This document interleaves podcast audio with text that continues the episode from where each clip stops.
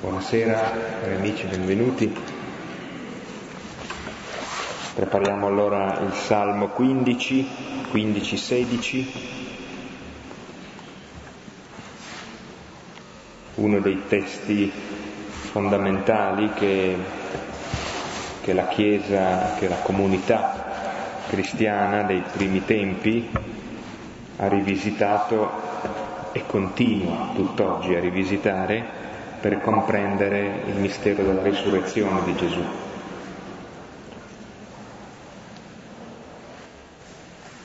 La morte che è mistero di abbandono, abbandono nella solitudine, ma per Gesù è abbandono nelle braccia del Padre.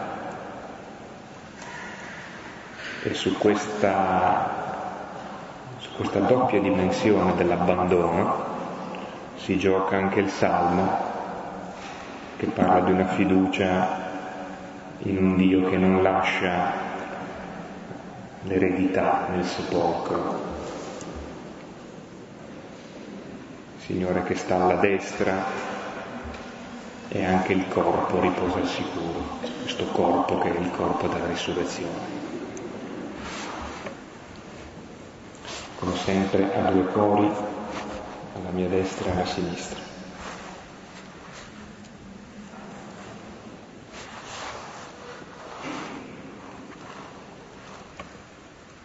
Proteggimi, o oh Dio, in te mi rifugio. Ho detto a Dio, sei tu il mio Signore, senza di te non ho alcun bene.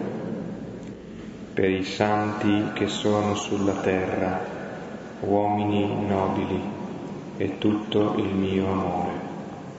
Si affrettino altri a costruire idoli io non spanderò le loro libazioni di sangue, né pronunzierò con le mie labbra i loro nomi.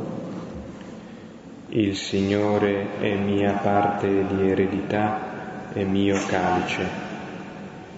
Nelle tue mani è la mia vita.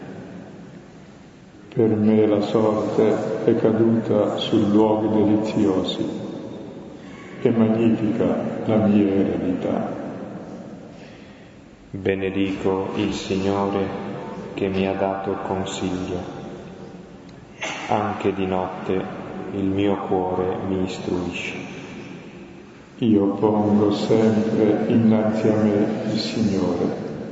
Sta alla mia destra, non posso vacillare. Di questo gioisce il mio cuore esulta la mia anima, anche il mio corpo riposa al sicuro.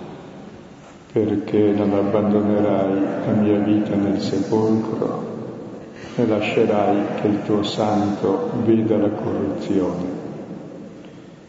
Mi indicherai il sentiero della vita, gioia piena nella tua presenza dolcezza senza fine alla tua destra.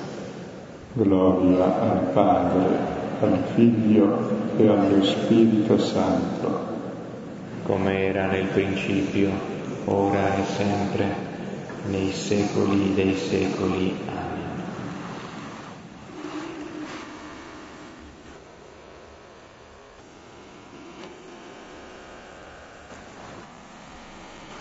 La volta scorsa abbiamo visto prima le donne in contemplazione della croce, che è il primo movimento del battesimo, contemplare il crocifisso, contemplare l'amore di Dio per noi, che fa morire il nostro uomo vecchio, il nostro egoismo, perché per la prima volta ci sentiamo amati in modo infinito e poi l'essere consepolti con Cristo, guardare anche la realtà del sepolcro, questa pietra che ci divide tra già morti e non ancora morti, una divisione molto provvisoria.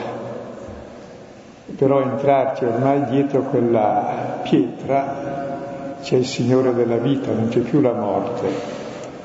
E quindi l'essere consepolti con Cristo e adesso vedremo per le volte successive, fino alla fine del mese abbiamo altre tre volte, vedremo l'essere conrisorti con Cristo. E qualcosa un po' sulla resurrezione. La prima cosa che mi viene da dire, l'ho già detta altre volte, che c'era un filosofo, Nietzsche, che diceva che non è vero che Cristo è risorto, altrimenti i cristiani avrebbero un'altra faccia. E non si può dargli torto sulla seconda parte. Ecco, e Paolo diceva, se Cristo non è risorto, vana è la predicazione, vana è la fede, non solo se non è risorto lui, ma anche se non siamo risorti noi con lui, perché se la nostra speranza è solo in questa vita, siamo da compiangere più di tutti gli uomini, perché noi non siamo come quelli che sono senza speranza, dice Paolo. E noi siamo abituati a dire che finché c'è vita c'è speranza, no?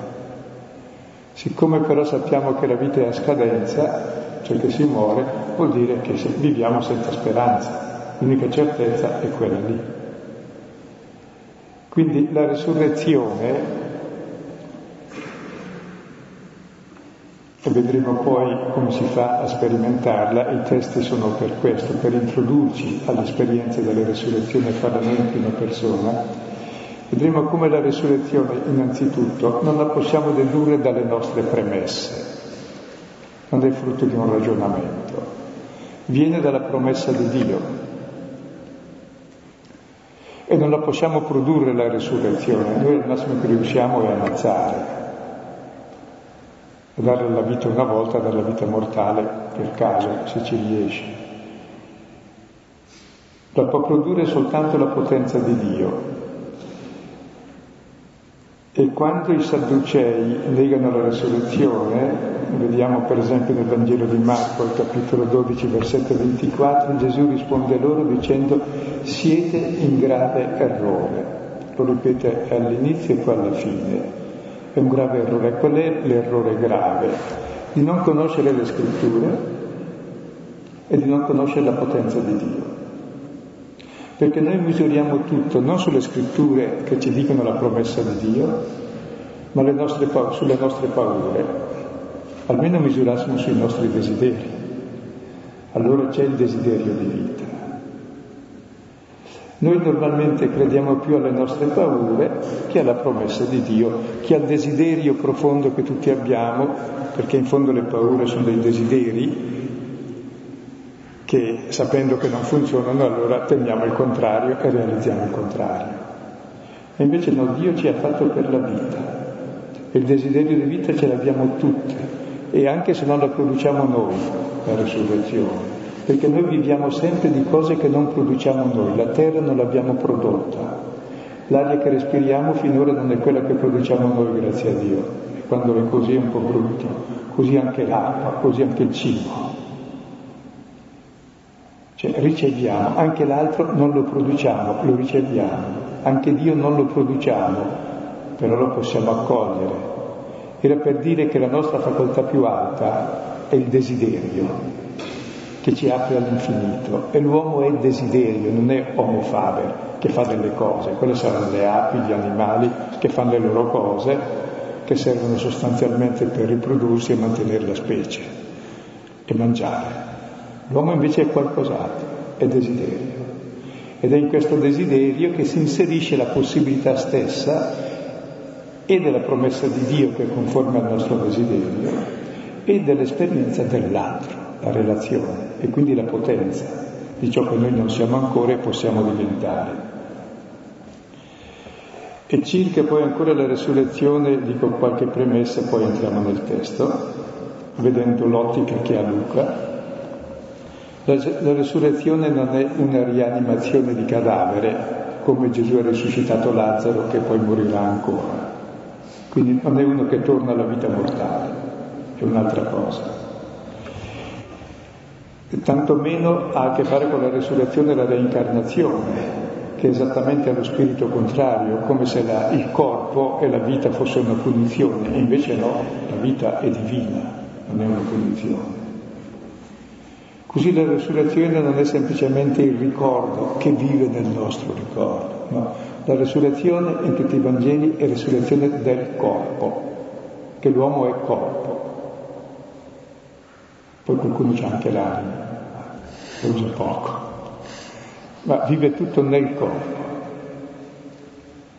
E, Luca lo sottolinea in modo particolare perché appunto nella cultura greca il corpo era disprezzato, l'importante era lo spirito.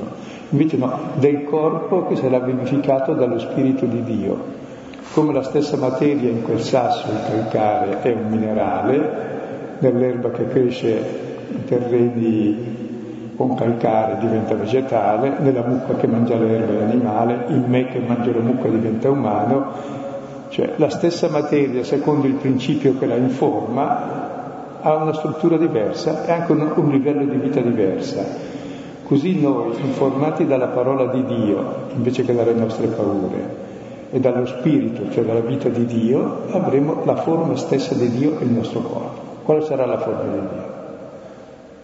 Amore, gioia, pace, pazienza, benevolenza, fedeltà, mitezza, libertà. Cioè le caratteristiche di Dio il nostro corpo stesso, come normalmente c'è la caratteristica dell'egoismo. I... Leggiamo il testo e poi una breve introduzione anche ai testi della resurrezione in generale, perché tutti i testi, mentre nella fino alla passione i Vangeli sono concordi, nella resurrezione i testi eh, presentano esperienze diverse, ce li puoi concordare, non è che sono in contraddizione, ma hanno ottiche diverse. Marco, per esempio, si rivolge a chi ancora non è cristiano, al non battezzato, e allora vuol portare il credente a fare l'esperienza della risurrezione e dell'incontro con Cristo attraverso la fede nella parola. Questo non lo spieghiamo perché fa parte della spesa di chi ha fatto Marco sa qual è la struttura di Marco. Matteo, che è molto preoccupato della comunità cristiana, per lui l'esperienza fondamentale della resurrezione è la vita nuova nella comunità dei credenti che vivono il comandamento dell'amore. Lo stesso vale per Giovanni in altra forma. Luca, che si rivolge a gente tra l'altro c'è un'ottica, un'ottica, fondamentale diversa, perché i primi tre ci narrano l'esperienza della resurrezione come l'hanno vissuta gli apostoli, in fondo, che l'hanno visto risorgere, perché tramandano l'esperienza loro. Luca conosce l'esperienza degli apostoli, ma è della generazione successiva e lui è preoccupato di come noi possiamo fare la stessa esperienza, in modo più esplicito degli altri. Chiaro che anche gli altri hanno la stessa preoccupazione. E tutti e tre hanno più o meno questi dati fondamentali, tutti e quattro i Vangeli. Il primo è che Cristo è morto, che è stato sepolto, il sepolcro è vuoto, perché se non fosse vuoto e fosse stato rubato non sarebbe risorto. Poi c'è l'annuncio della resurrezione, poi lo vedono ma non lo riconoscono. Quando è nel giardino pensano che sia il giardiniere, quando è per strada pensano che sia il viandante, quando entrano nel chiuso del cenacolo pieno di paure pensano che sia, un, che sia un fantasma, quando è sulla spiaggia e stanno pescando pensano che sia un pescatore. Cioè, si presenta sempre nella condizione della presenza ovvia di chi sta lì. E anche chi l'ha visto deve riconoscerlo. E lo riconosce anche lui attraverso la parola, che fa capire il significato della presenza, è il pane, cioè l'Eucarestia, cioè il memoriale della passione del Signore. E capiscono che l'esperienza della resurrezione è esattamente, lo vedremo anche oggi, capire il mistero della passione di Dio per noi. Poi i primi l'hanno visto per 40 giorni, poi se n'è andato, ed è importante che se ne vada, lo vedremo. Perché? Chi l'ha incontrato è chiamato a diventare come lui. Quindi lui se ne va e noi siamo quelli che continuano la sua testimonianza. Ecco, questo c'è comune in tutti i Vangeli, vedremo il peculiare poi di Marco. Adesso leggiamo il primo racconto. Il primo racconto, eh, tranne, forse, tranne l'ultimo versetto, ecco, corrisponde anche a tutta la nostra esperienza ancora attuale. Di noi che non l'abbiamo visto perché non c'eravamo allora, ma ci abbiamo la testimonianza.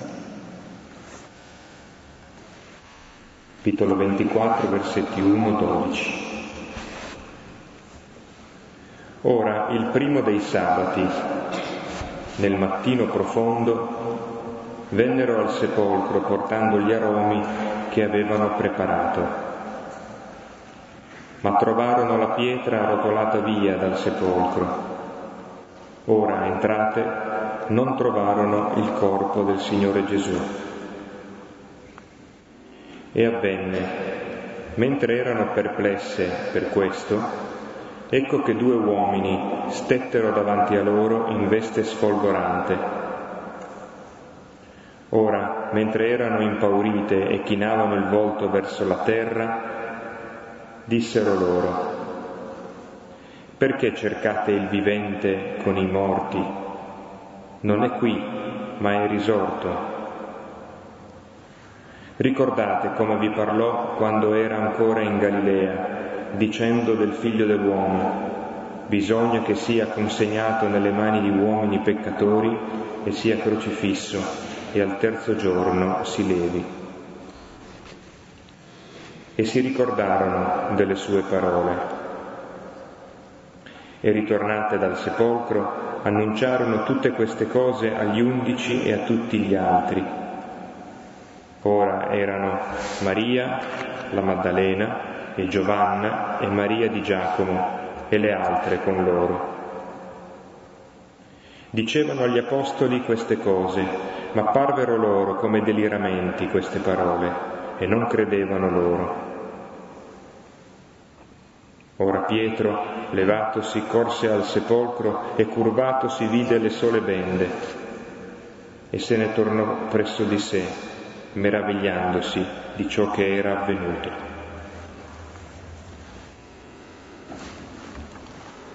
in questo testo che ci prepara all'incontro col Signore risorto nei testi successivi e alla sua ascensione.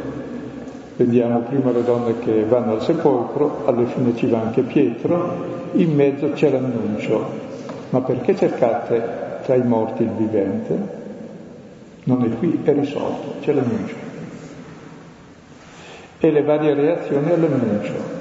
Gli apostoli dicono vaneggiamenti di donne, diranno poi il brano successivo, e le donne restano perplesse, impaurite, non sanno cosa dire, e sono le prime reazioni davanti alla resurrezione. E Entriamo allora in questo testo, immedesimandoci con le donne, perché riferisce la nostra esperienza di quando sentiamo l'annuncio della resurrezione. E poi la volta prossima vedremo come avviene l'incontro con risorto.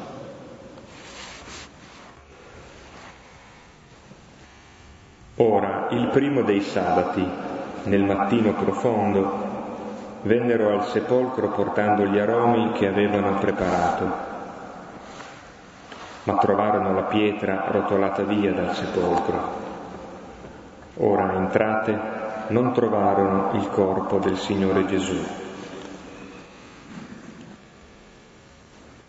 Il racconto comincia il primo dei sabati, anzi in greco sarebbe il giorno uno dei sabati, e sabati vuol dire settimana, però si usa la parola sabato per richiamare il sabato, la grande festa. E poi si dice non il giorno primo per sé, ma il giorno uno, che richiama la Genesi il primo giorno, la creazione della luce. E ormai c'è un solo unico giorno in tutto il Vangelo di Luca, è il giorno del Cristo risorto. Giorno uno, principio della creazione nuova, che già contiene tutto il resto, questa luce. E difatti noi cristiani festeggiamo non l'ultimo giorno della settimana, che è il sabato, ma il primo giorno della settimana, che è la domenica, corrisponderebbe al nostro lunedì adesso.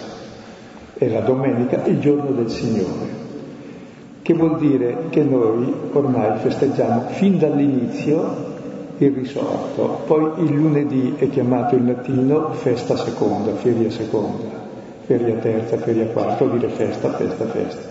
Viviamo sempre nella festa perché ormai il mondo vecchio è finito e c'è già il giorno uno della nuova creazione. E questo è un unico giorno che non avrà più tramonto e che non avrà più bisogno neanche del sole che si è oscurato a mezzogiorno, perché il sole è dentro di noi, è Dio stesso che è in noi, come vedremo. Ma le donne ancora non lo sanno. E il mattino, anzi il mattino sarebbe, eh, sarebbe nell'alba fonda, quando la notte cade quasi nella luce, ormai è lì e lì. Ecco, aspettavano di poter andare al sepolcro perché il sabato non potevano muoversi, non potevano fare certi lavori, il primo giorno della settimana possono finalmente andare al sepolcro e il loro cuore era lì.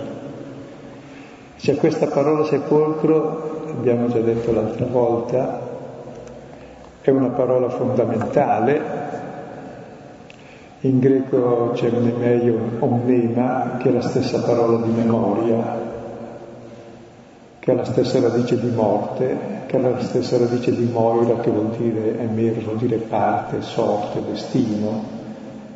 Cioè l'uomo è l'animale che è cosciente di morire ed è costante memoria di morte e sa che è la sua sorte, la sua eredità, il suo destino. Per cui il sepolcro rappresenta il punto d'arrivo eh, di tutta l'attività umana. Veniamo dalla terra, torniamo alla terra e l'uomo diventa umano, umano vuol dire humandus, perché sa di essere messo sottoterra. Sa di avere il comune destino con tutti e questo crea solidarietà, siamo tutti mortali.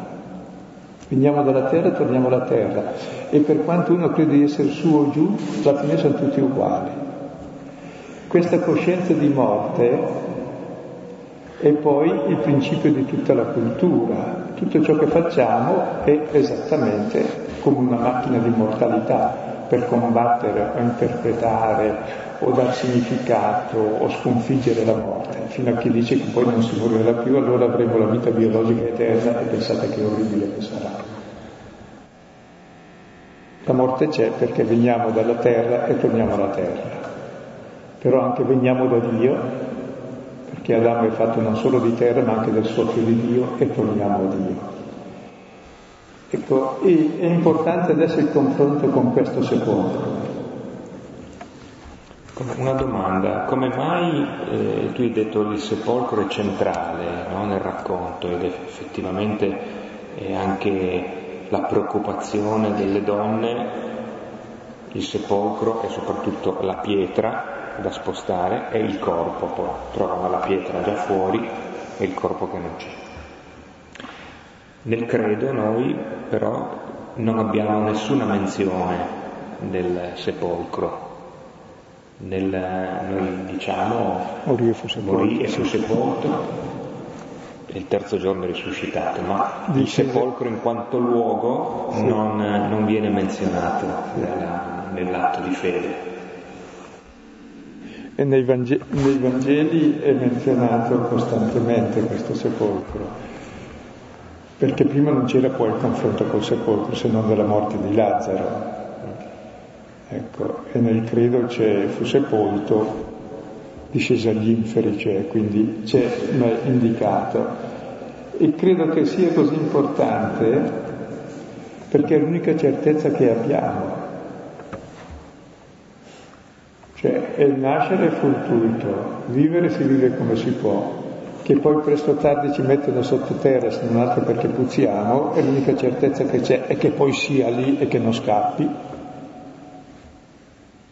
È l'unica evidenza che ha l'uomo, appunto, è mortale, è humus. E, ed è importante arrivare a questo punto perché Tutta la nostra vita è un tentativo di fuga da questo destino che sappiamo che c'è. O per sconfiggerlo, o per modificarlo, o per interpretarlo, o per capire cosa significa. Comunque è. Tant'è vero che anche il primo segno, se c'è una, un principio di cultura, è se ci sono i sepolcri. È la stessa parola segno, eh, sembra, sembra che derivi da soma e sembra che derivi anche il primo segno che c'è stato era il tumulo, che significava che sotto c'era un corpo, per non passarci sopra. Cioè, questo ricordo dell'altro, perché non, non scompaia appunto perché l'uomo è cultura, è relazione. E trovano la pietra rotolata via. E questo è pure importante, è rotolata via, entrando non trovano il corpo del Signore. E pensate che tragedia non trovare il corpo. L'abbiamo messo, l'abbiamo visto, cosa è successo. Andavano per profumarlo, ma come mai? E l'unica certezza che sia lì è sconfitta anche questa, ma come mai? Quindi c'è questo enigma ed è importante che sia vuoto. Che se fosse lì, bene, andremo a venerare il caro istinto, non sarebbe risolto. Vuoto. E su questo concordano tutti i Vangeli. E adesso vediamo le reazioni davanti a questo sepolcro vuoto. Anche noi oggi andiamo a, in Terra Santa soprattutto per vedere il Santo Sepolcro vuoto. Importantissimo quel vuoto, se non fosse vuoto sarebbe vano tutto, sarebbe vuota tutta la vita. E vedi, vediamo adesso le reazioni e cosa capita davanti a questo sepolcro vuoto. E avvenne, mentre erano perplesse per questo, ecco che due uomini stettero davanti a loro in veste sfolgorante. Ora, mentre essi, esse erano impaurite e chinavano i volti verso la terra, dissero loro, perché cercate il vivente con i morti? Non è qui, ma è risorto. Ricordate come vi parlò quando era ancora in Galilea, dicendo del figlio dell'uomo. Bisogna che sia consegnato nelle mani di uomini peccatori, sia crocifisso e al terzo giorno si levi. Quindi la prima reazione delle donne era essere perplesse. In greco c'è una parola che indica trovarsi davanti a un luogo dove non si può guardare, non si può passare. E stanno lì e dicono cosa è successo. Cioè, non, è una poria, si chiama, no? non si può andare oltre. E però e ci sono due risposte possibili in questa poria. O è successo qualcosa che hanno rubato, Oppure lui aveva anche detto qualcosa a proposito, se qualcosa ricorderanno, o è successo qualcos'altro. E allora restano perplesse, cioè perché è il grande mistero, cioè voglio dire, è proprio la morte che vince la vita comunque. Era la loro certezza fino a quel punto. Adesso anche quella è messa in dubbio perché sepolcro è vuoto. E come spiegherà Giovanni non è stato neanche rubato perché è tutto steso bene, tutto illuminato, è tutto a posto, e quindi cosa è successo? Allora questa perplessità che mette in gioco, se volete, la contraddizione tra le nostre attese, le attese delle nostre paure che tutti finiamo lì, e i nostri desideri, che siamo desiderio di vita. È successo qualcosa forse che si può vincere davvero la morte? Che c'è un tipo di vita che vince la morte, è un tipo di morte che vince la morte, ma evidentemente non capiscono. E mentre si interrogano, ecco due uomini in veste sfolgoranti, sono due angeli, gli angeli sono gli annunciatori, anche gli apostoli sono chiamati angeli in Luca, cioè viene presentato loro l'annuncio del Vangelo. Ora, davanti a questa poria, o io credo alla promessa di Dio, e poi ne farò anche esperienza, oppure non trovo spiegazione. Ora, la promessa di Dio, innanzitutto, mentre loro sono lì con paura piegate verso terra, dice, perché cercate il vivente con i morti? E anche Luca dice che è risorto, però Luca è meno preoccupato della resurrezione, perché è già avvenuta, lui è preoccupato per noi che non abbiamo visto la resurrezione, com'è che lo incontriamo? E lo incontriamo nella nostra vita come il vivente quindi lo chiama il vivente, lui risorto. Perché cerchiamo il vivente con i morti? E io credo che molta religiosità è sempre cercare tra i morti.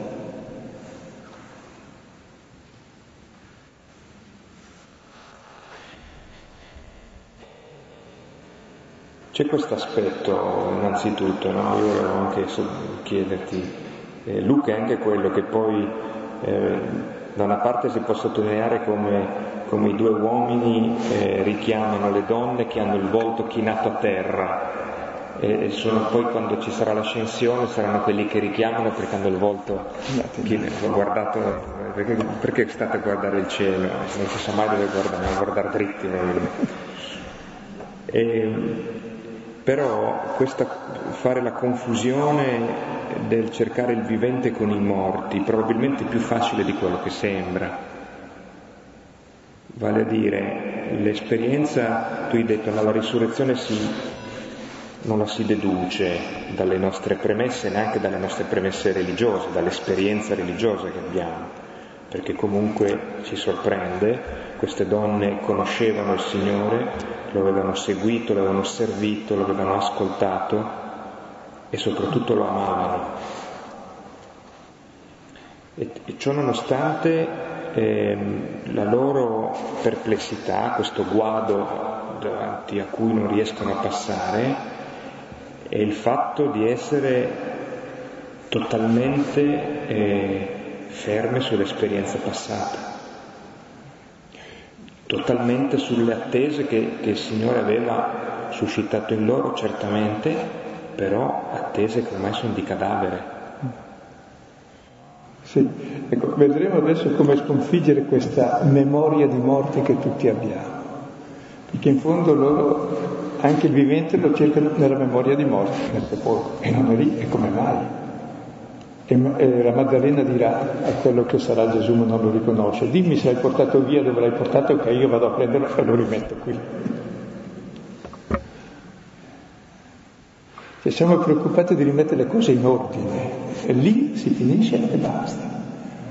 E invece da lì si parte e proprio in quel sepolcro c'è il vivente, è stato sepolto chi? E adesso lo vedremo dai preannunzi della passione, è stato sepolto colui che mi ha amato e ha dato se stesso per me, colui che è vissuto e è morto in questo modo. E il vivere e morire in questo modo e vincere la morte è già essere risolta. E poi l'Evangelista Luca in modo particolare sarà preoccupato di come farcelo incontrare, questo anche gli altri in modo diverso, perché se incontro l'acqua mi bagno e mi disseto, se incontro il fuoco eh, mi scotto o, o mi illumino, se incontro la morte muoio, se incontro l'amore amo. Se incontro la vita, vivo. L'incontro con risorto vuol dire risorgere. Dipende da cosa incontri. Noi incontriamo le nostre paure e diventiamo le nostre paure. Ora il problema è come diventare come il risorto, come incontrarlo e diventare come lui. Ecco, i primi l'hanno riconosciuto attraverso la parola lo spezzare del pane e noi lo potremo riconoscere perché il Vangelo ce l'ha fatto conoscere e vedremo come riconoscerlo nel brano successivo. Ma in questo innanzitutto non cercate il vivente tra i morti perché non è qui, è risorto. C'è l'annuncio della resurrezione e a noi la libertà di credere alle nostre paure o alla promessa di vita. E questa è la poria fondamentale. Cioè a cosa credi? Alle tue paure e pieghi le ginocchia a quelle? Padronissimo lo facciamo sempre e il male lo facciamo in base alle nostre paure e fanno tristi per quello? Oppure credi davvero alla promessa di vita di Dio, al desiderio tuo più profondo? che è innato in te, a quello che muove in fondo tutta la tua cultura, che sarebbe il desiderio di vincere questo male. Noi però siccome non, abbiamo, non possiamo produrre la resurrezione, ma non possiamo produrre neanche noi stessi, allora proprio o accettiamo di essere da Dio e per Dio e accettiamo la sua parola che ci interpreta nei desideri più profondi, o ci escludiamo dall'esperienza. Perché se l'accetto posso sperimentarlo, non è che accettiamo perché siamo creduloni, no? Cioè accetto un'ipotesi, poi verifichi.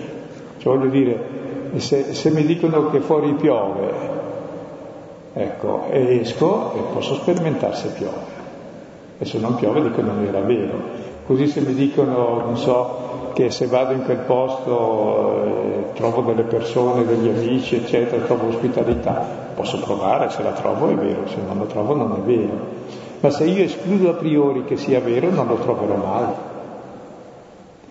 Così anche in tutte le relazioni possono nascere, perché c'è un atto di fede ragionevole, dico, ma io voglio parlare con quella persona e credo che non mi ammazzerà, anzi probabilmente mi vuol bene, anzi può essere che sia anche mia mamma, perché uno o l'altro abbiamo avuto. Cioè, per dire, cioè, è un atto di fede. Se io credo alle mie paure non esco mai. Per questo allora è importante questo annuncio. Non è qui, ma è risolto. E come faccio a capire che non è qui ed è risolto? E poi a incontrarlo. Bene, ricordate come vi parlò? Cioè capisco che è risolto da quanto lui mi disse e cosa mi ha detto quando era in Galilea? Che il figlio dell'uomo bisogna che sia consegnato nelle mani dei peccatori e sia crocifisso e al terzo giorno risorga. Allora, io capisco che è risolto se mi ricordo quello che lui ha detto. E cosa ha detto? Innanzitutto che il figlio dell'uomo sarà consegnato, cioè che c'è il male, sarà consegnato in mano dei peccatori.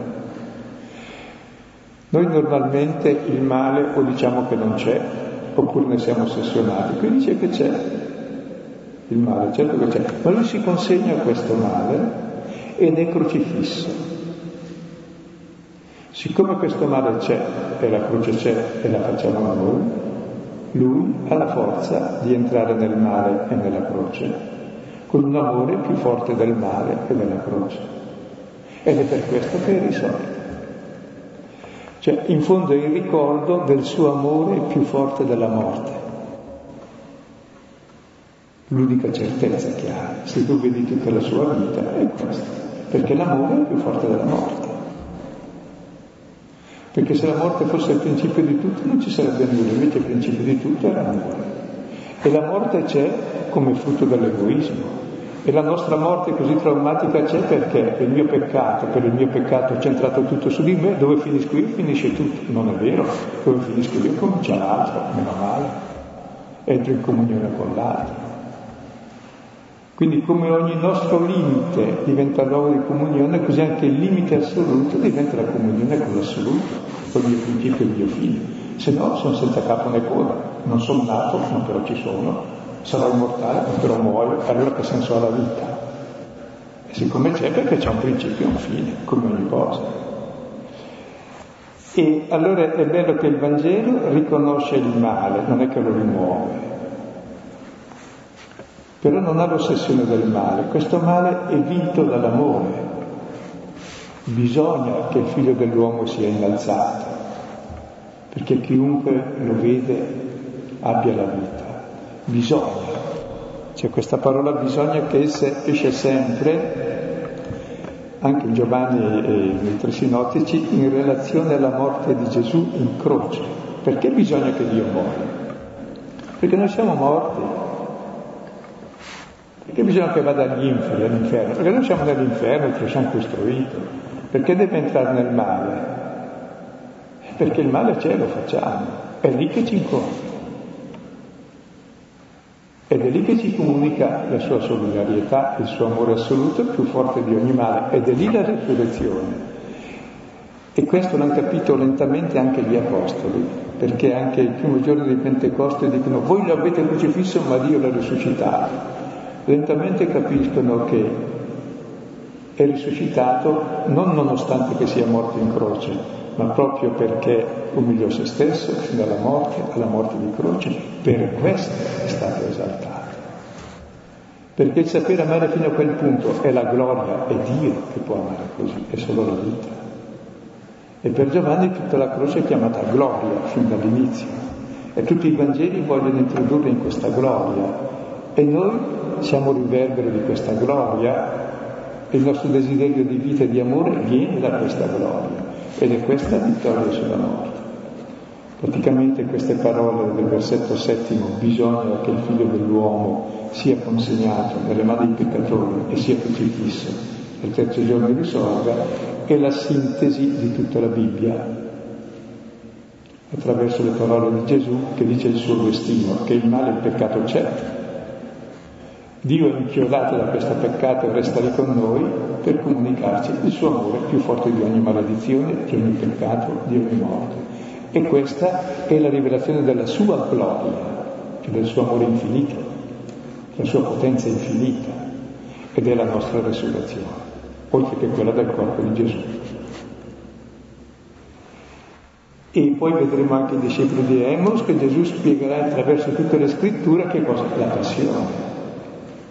E poi vedremo che dopo aver spiegato tutte le scritture ai due di Emmaus eh, sulla passione, dopo aver aperto le scritture, la sera stessa i discepoli, chiusi ancora nel cenacolo con le paure, dovrà aprire non solo le scritture, ma la testa per capire le scritture. Perché l'unica cosa che non comprendiamo da Adamo in poi è l'amore infinito che ha Dio per noi, che siamo suoi figli, uguali a Lui. Siamo destinati alla vita, non alla morte. Ci è fatti perché viviamo, scusa, quale padre fa i figli perché muoiono e vivono male nel futuro. E questo è il grosso inganno, che crediamo alle nostre paure che poi realizziamo, invece che al desiderio di felicità e alla promessa di vita e di amore che abbiamo. E il ricordo di come Gesù è vissuto, di quel che ha detto già prima di morire, di cosa si è realizzato sulla croce, e poi il fatto di trovare il sepolcro vuoto, Adesso il problema sarà come incontrarla, ma intanto comincia già a esserci qualcosa, cioè a inclinare la certezza di morte che ci ossessiona. Non è qui per risolvere. Non cercate il vivente tra i morti.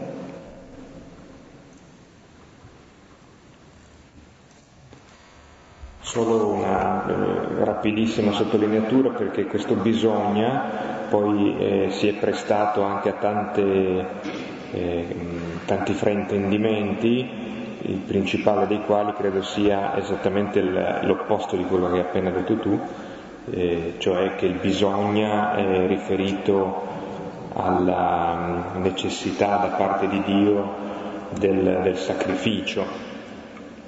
Allora questo bisogna eh, si è creduto di poterlo interpretare eh, veramente, si potrebbe dire in maniera perversa, eh, andando a, a, capirlo alla luce del rapporto che può esserci tra il padre e il figlio, il padre che ha bisogno del sangue del figlio, eh, che è terribile. Abbiamo proiettato il nostro rapporto col padre, cioè con Dio e poi... Esatto. Però è sempre bene ricordarselo che sì. insomma, ci sono dei... E tra l'altro una cosa ancora, no? perché al principio della resurrezione c'è l'annuncio, cioè la parola. È importante la parola, è la cosa più tipica dell'uomo, l'uomo ha la parola. E parola deriva dal greco parabale, che vuol dire gettare fuori. Cioè con la parola l'uomo esprime, butta sé fuori di sé nell'altro, cioè diventa comunicazione e comunione con l'altro. E con la parola ascoltata accoglie l'altro dentro di sé. Cioè la parola proprio è un'autotrascendenza, comunichi te all'altro con la parola. E Dio si comunica con la parola, ma anche tra persone. Se manca la parola non c'è comunione. Ed è vero che il principio è la parola, anche per capire il mistero della vita, perché è la parola che lo fa capire. Quale parole viviamo? Perché posso fare le stesse cose o con una parola di egoismo o con una parola esattamente l'opposta. Quindi è bello che la parola è il principio, perché la parola è comunicazione e comunione, è dono di sé se è vera. Oppure, se è falsa, serve per incastrare, ingoiare, uccidere l'altro. Ma la vita e la morte viene dalla parola, anche per l'uomo e anche dall'uomo. Quindi questa è la parola, ricordate cosa vi ha detto, ed è la parola che risponde al nostro desiderio più profondo. E andiamo avanti un po' velocemente, se no. E si ricordarono delle sue parole. E ritornate dal sepolcro annunciarono tutte queste cose agli undici e a tutti gli altri. Ora erano Maria, la Maddalena, e Giovanna, e Maria di Giacomo e le altre con loro. Dicevano agli apostoli queste cose ma parvero loro come deliramenti queste parole e non credevano loro. Ora Pietro levatosi corse al sepolcro e curvatosi vide le sole bende e se ne tornò presso di sé, meravigliandosi di ciò che era avvenuto. Si ricordarono delle sue parole. È questo ricordo della parola che fa capire le cose e fa riconoscere la realtà e la verità. E adesso le donne erano andate al sepolcro, ora ritornano dal sepolcro. Poi anche Pietro va, si leva e va, e poi anche lui ritorna. Due andati e due ritorni dal sepolcro. E le donne ritornano per annunciare queste cose. E cosa sono queste cose? Non cercate il vivente con i morti, non è qui, è risolto. Ricordate come vi parlò in Galilea, come bisognava che il figlio dell'uomo fosse consegnato nelle mani dei peccatori venisse crocifisso e risuscitasse il terzo giorno. Quindi eh, le donne sono le prime inviate, le prime apostole che annunciano agli apostoli la risurrezione. E ora si dice il nome di queste donne, Maria, Maddalena, Giovanna, Maria di Giacomo e le altre con loro. Queste donne fanno esattamente come gli angeli, no? Gli angeli hanno annunciato a loro e loro annunciano agli apostoli e gli apostoli annunciano agli altri, eccetera. E davanti alle, alle, parole delle donne, che probabilmente ci hanno anche creduto, anzi le donne ci hanno creduto, perché dicono stanno delirando, vuol dire che ci credevano a questa parola perché hanno capito il mistero di quella parola, di quell'amore. Ah, è vero che ce l'ha detto, si ricordarono delle sue parole. Allora ho capito a fino a che punto mi ha amato, fino a dar se stesso per me, fino a vincere la morte, perché è un amore che va oltre la morte. Allora sì. E sembravano vaneggiamenti agli apostoli e non credevano perché? Perché credevano alle loro paure, ovviamente. E a noi sta la libertà di scegliere tra credere alle nostre paure o ai desideri più profondi che corrispondono alla promessa.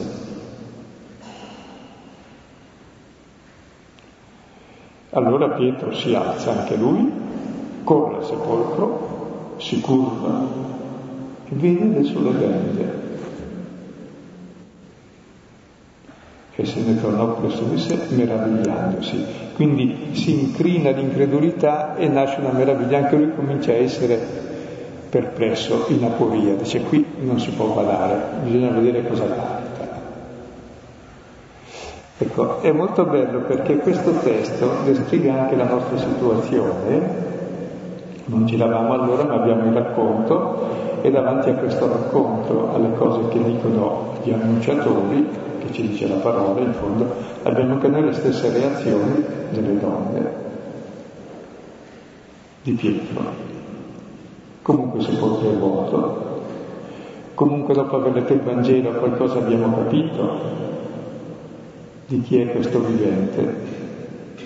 Abbiamo capito che quello che lui ha sempre detto, che bisognava che il figlio dell'uomo si consegnasse nelle mani degli uomini. È il bisogno di Dio che ci vuole bene mettersi nelle nostre mani.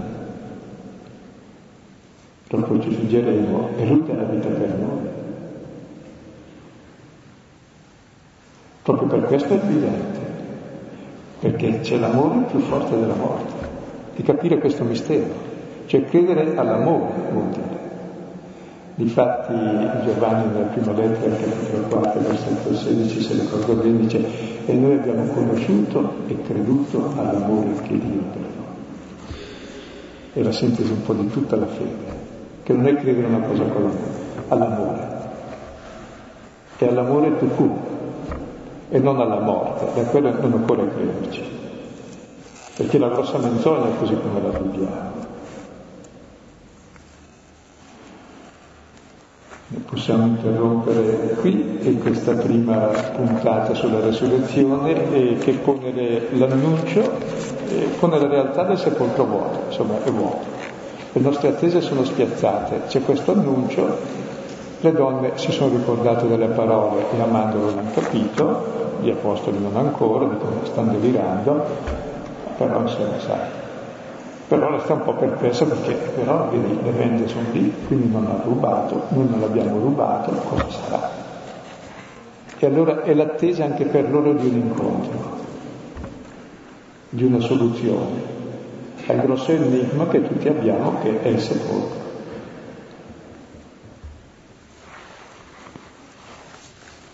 Per la preghiera si possono quindi riprendere il salmo con cui abbiamo iniziato questo incontro, il salmo 15, ma anche il salmo 130 e il 131. Poi il capitolo 23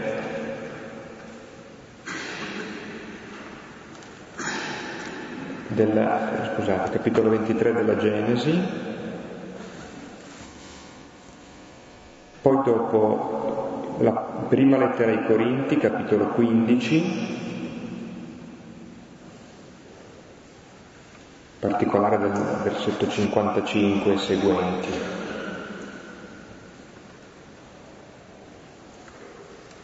E poi la lettera agli Ebrei, capitolo 2, 14 seguenti. Ricordiamo che il lunedì ancora eh, di eh, incontro sono i tre che seguono, quindi il 17, il 23 e il 30. Quindi 17, 24. 17, 24, 31. Chi è che ha un'agenda? 31? Così questo facilita la memorizzazione. Sì, 7, 14, 24, 31. 24 e 31 mi dicono dalla regia. 17, 24 e 31.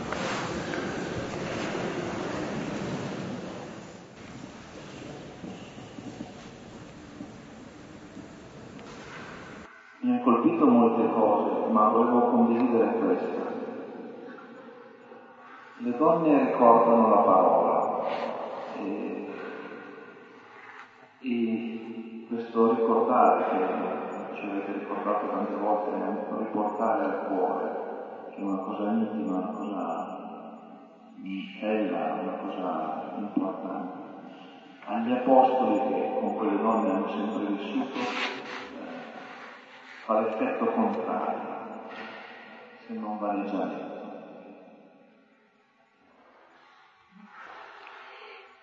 Pietro però eh, accetta questa, questa parola, nel, proprio nel senso in cui si vanno a ricordare. L'accettare qualche cosa è l'unica possibilità che abbiamo di andarlo a verificare. Se non l'avesse accettato sarebbero ancora lì e noi non ci saremmo, noi non avremmo questa testimonianza. Allora mi pare magnifico questo concetto che accettare non è eh, essere creduloni, eh, credere in qualsiasi cosa, è il principio fondante della possibilità di verificare. Noi possiamo verificare soltanto qualcosa che accettiamo. Lo trovo divino. È interessante no, che i vaneggiamenti non credevano, quindi anche Pietro chiaramente però so, oh, hanno detto vanno a vedere. E cosa scopre? Che il sepolcro è vuoto e ci sono bende e quindi non è stato rubato. Noi non l'abbiamo rubato, gli altri no, cosa è successo? Allora comincia a meravigliarsi. manca l'incontro. E Giovanni c'è poi un'altra ottica molto bella, l'incontro della Maddalena.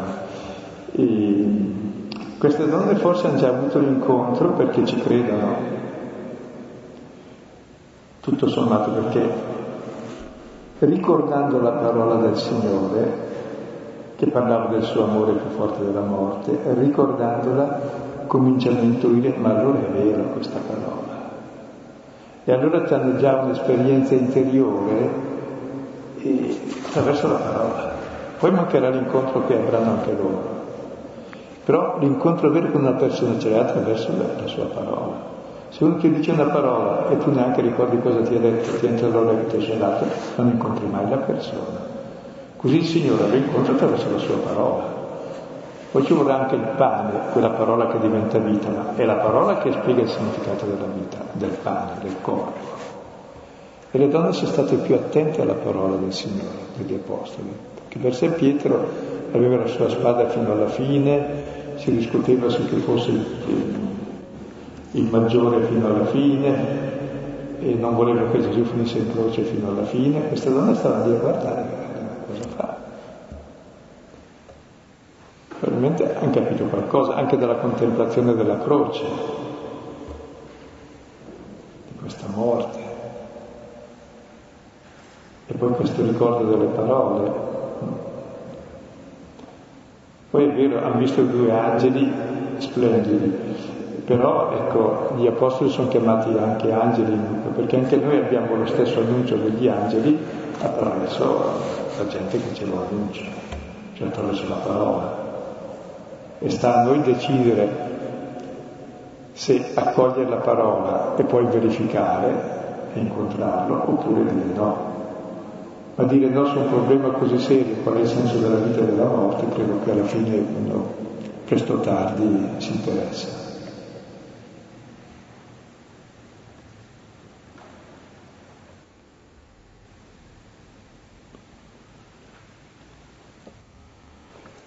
Comunque è bello che né le donne ci credevano all'inizio e neanche gli apostoli. È bello questo, perché se ci avessero creduto allora avrei dei dubbi che, sulla verità della storia. E il fatto che loro non ci credessero è buon segno.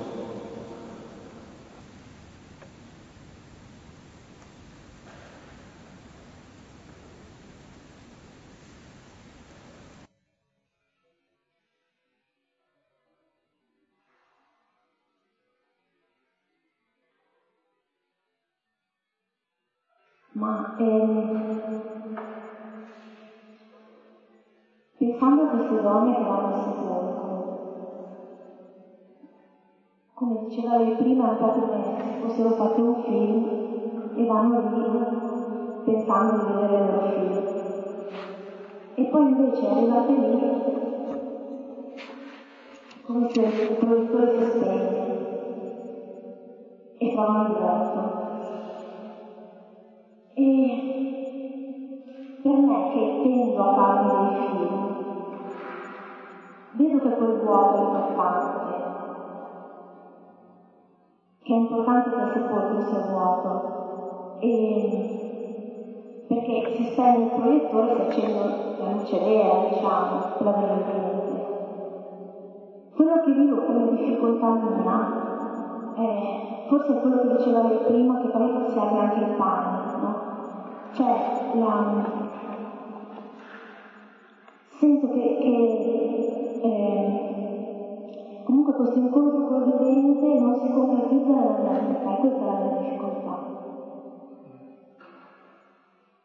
Non diventa eh, realtà in me, nella mia azione, insomma.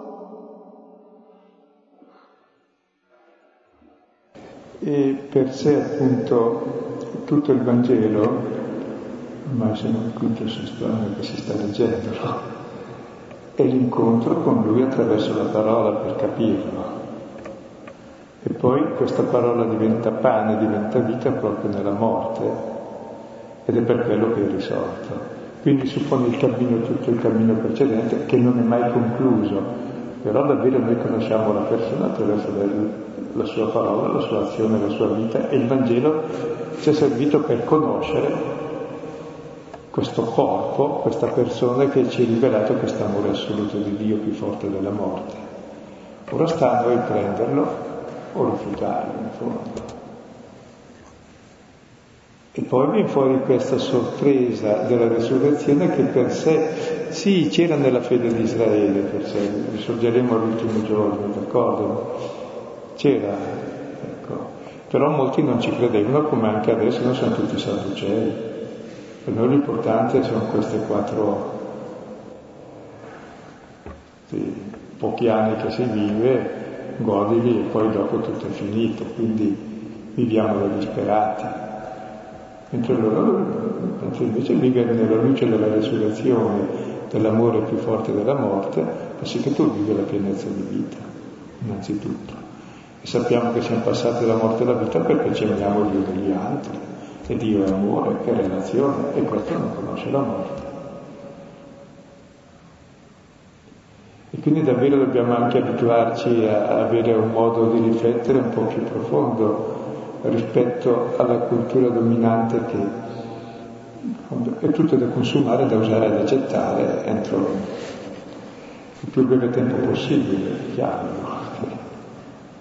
Non ci sono prospettive, però questa è una cultura che va davvero in qualche modo presa sul serio perché è così, ma anche capire che il momento puntuale che viviamo invece è una pienezza di vita non è qualcosa da usare e buttare.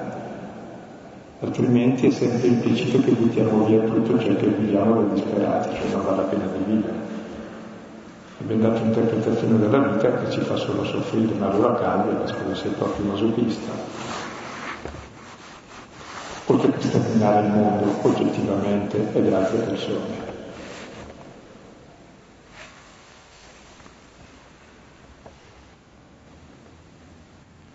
Quindi la fede nella resurrezione è la più bella prospettiva che si possa offrire alla vita, se no la, la prospettiva alternativa è la morte, ma allora vale la pena spararsi prima di nascere.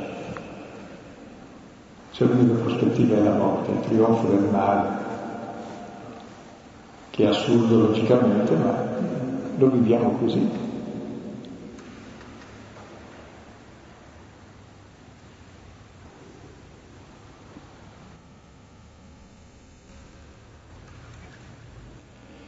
E capisco che quando si parla di resurrezione, anche ai tempi di Paolo, quando la tiene parla di Cristo e Anastasis, pensa che parli di Cristo che è un Dio e Anastasia è sua donna, la sua moglie.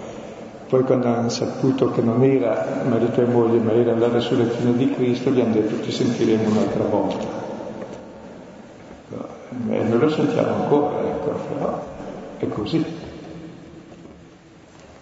E anche quando parla della resurrezione davanti a Festo, che è il nuovo procuratore che ha sostituito il predecessore lì al posto di Pilato, già era, era un altro, Festo si chiama questo, e dice a Paolo che parlava di risurrezione, dice tu hai studiato troppo, lo studio ti ha dato di volta il cervello.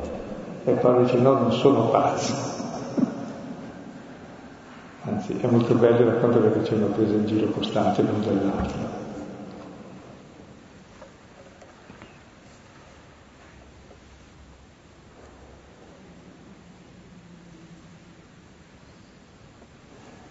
Luca ci farà vedere le volte prossime come incontrarlo adesso, però era importante passare da questo tema che è il sepolcro, il sepolcro vuoto e l'annuncio, perché lo sappiamo tutto dalla parola, ecco, entrare in queste cose e anche entrare nei dubbi profondi, nella paura che ci prende, perché in realtà è proprio davanti alla morte che noi abbiamo il desiderio di vita anche, ma anche la paura tremenda della morte cosa scegli come criterio di vita?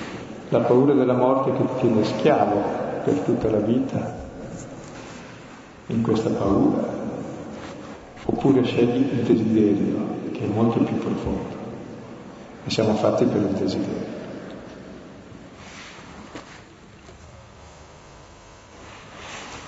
Chiediamo al Padre che ci che coltivi e sostenga in noi il e voglio dire una cosa sulle paure e sul desiderio. Ma Ponetelo, molti di voi sono sposati. Quale di voi andrebbe a dormire col suo marito o sua moglie pensando ho paura che questa notte se ci sono i coltelli in cucina magari, magari non mi ama, magari mi accoltella. Potrebbe uno vivere una vita con questa paura, assecondando la paura, perché uno ha sempre la paura anche di non essere amato, anche di essere odiato, oppure provare il desiderio e l'ascolta il desiderio. È l'unica vita possibile ascoltare il desiderio. Se ascolti la paura, qualche volta è giusto averla, ma rarissimi casi, e si vede bene.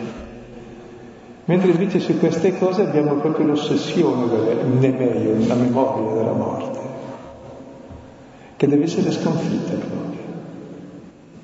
Dall'annuncio, ed è la buona notizia questa, che è vinta la morte. Ed è quello che chiediamo al Padre. Padre nostro, che sei nei cieli, sia santificato il tuo nome, venga il tuo regno, sia fatta la tua volontà, come in cielo così in terra. Dacci oggi il nostro pane quotidiano.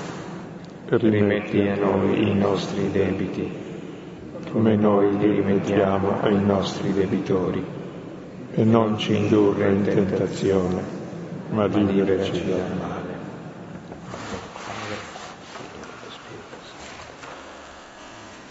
Buonanotte e arrivederci lunedì.